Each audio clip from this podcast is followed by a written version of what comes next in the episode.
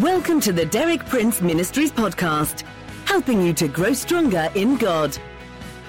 For more than six decades, best-selling author and Bible teacher Derek Prince has been a source of inspiration for millions of believers around the world. You too can benefit from his compelling biblical insights.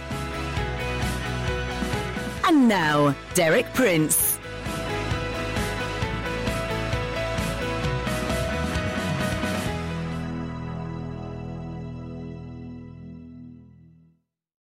Our theme this week is How to Pray and Get What You Pray For.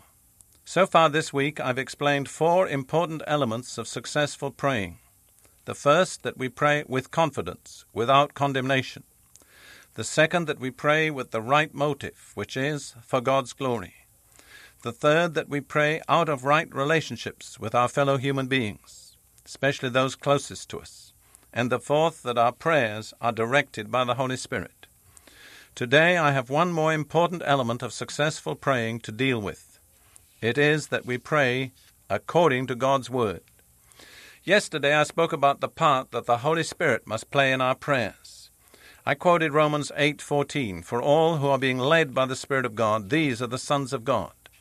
I showed you that to live as a son of God, you have to be led by the Holy Spirit. Then in Romans 8:26 and 27, Paul applies this to, particularly to our prayers. And in the same way, the Spirit also helps our weakness, for we do not know how to pray as we should. But the Spirit Himself intercedes for us with groanings too deep for words. And He who searches the hearts knows what the mind of the Spirit is, because He intercedes for the saints according to the will of God. I pointed out that in a certain sense, the art of successful praying is knowing how to yield to the Holy Spirit, letting Him take over and pray through us the prayer that needs to be prayed. I pointed out that there are various different ways in which the Holy Spirit may do this. In this passage, Paul mentions groanings too deep for words, and I said that often the things we really need to pray about are too deep for words, too deep for our little minds to get the right words. At other times, prayer in our own language, but it's a prayer that comes from God and not just from our own thinking. And then at other times, the Holy Spirit can give us prayer in a prayer language, an unknown tongue, something that bypasses our understanding but enables us to communicate direct with God, spirit to spirit. So these are various ways in which the Holy Spirit enables us to pray. But today I want to add to this a very important principle that we have to bear in mind. The principle is this God's Spirit always works with and through God's Word. I'm going to say that again. It's so important. God's Spirit always works with and through God's Word. Therefore, it is not enough just to have the Spirit of God, but we must combine with that the Word of God. There's an example of this in Psalm 33, verse 6, where this principle is applied to the creation of the universe. The psalmist says, By the word of the Lord the heavens were made, and by the breath of his mouth all their host. Where the English translation says breath, the Hebrew says literally spirit. So by the word of the Lord and by his Spirit the heavens and all their host were made. In other words, these are the two agents behind all creation. The entire created universe was brought into being by the combination and cooperation of the Spirit of God and the Word of God. If we turn to the opening chapter of Genesis, we see an example of how this actually took place historically. Genesis chapter 1, verses 2 and 3, the writer says, The earth was formless and void, and darkness was over the surface of the deep, and the Spirit of God was moving over the surface of the waters. Notice the Spirit of God was already there and moving, but nothing effective was yet happening. But the next verse says, Then God said, Let there be light. And there was light. God said means that God's word went forth. So where the Spirit of God already was, the Word of God went forth, and the union of the Spirit and the Word of God produced creation. God said the word light, the thing light came into being. Now there's a tremendous truth to grasp here, and I'm going to put it this way. The entire creative power of God can work through us when God's Spirit and God's Word are combined in our prayers. We may be, in our own sight, very weak, we may be very limited, but if we can make ourselves channels for the Spirit of God and the Word of God, if we can so unite ourselves with God that we don't stand in the way of God's Spirit and God's Word, if we're yielded and submissive and obedient and flexible, then the entire creative power of God can work through our prayers because it only required those two things to bring the universe into being the Spirit of God and the Word of God, and those two things are equally available in our prayers if we know how to yield ourselves to them and let them have free course through us.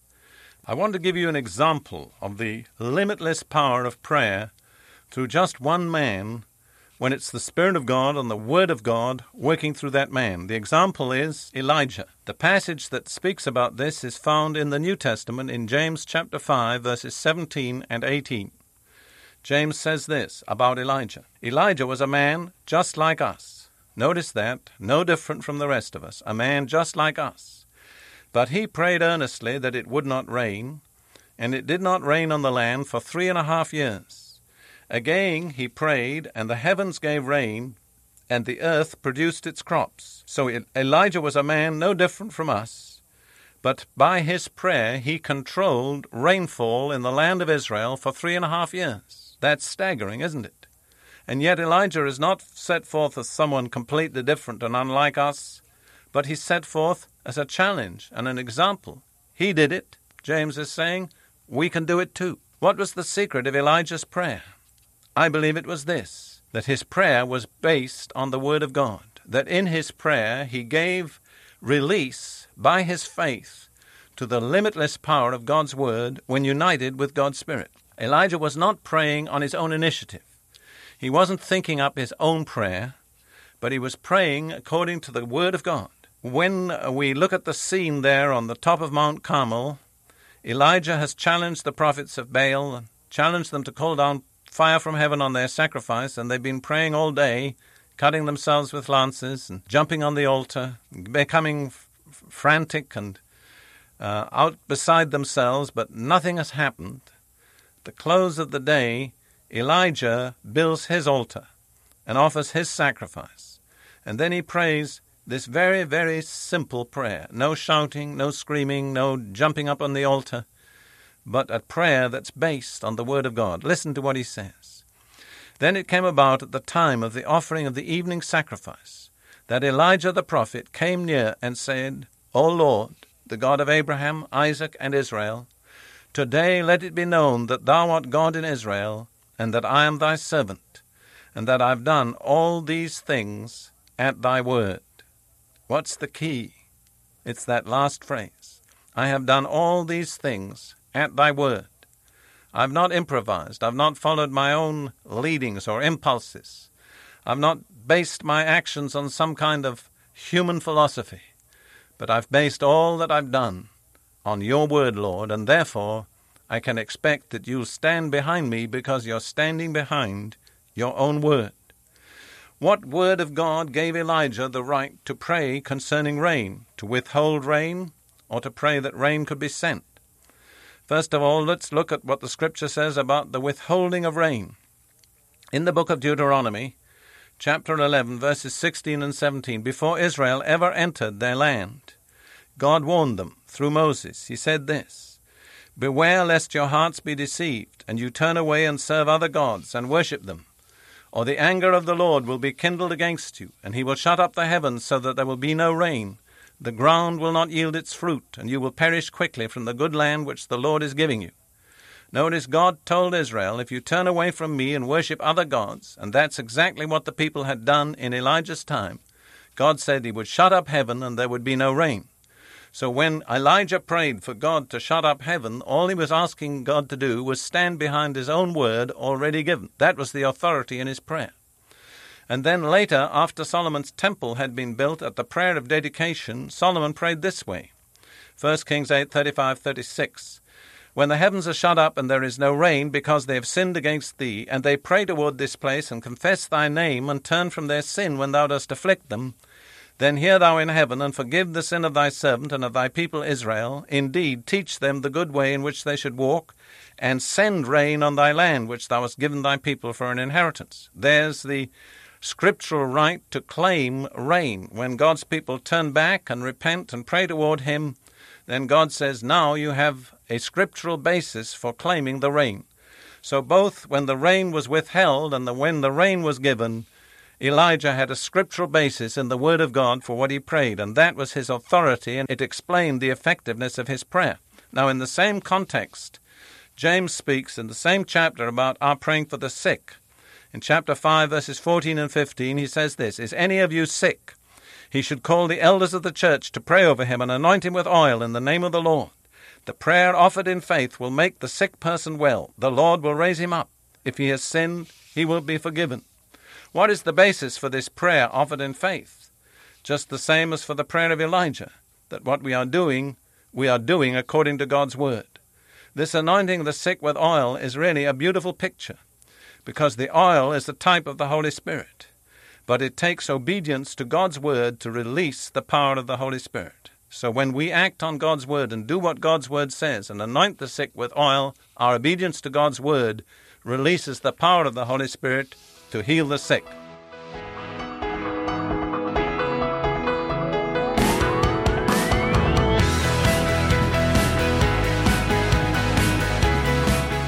Thank you for listening.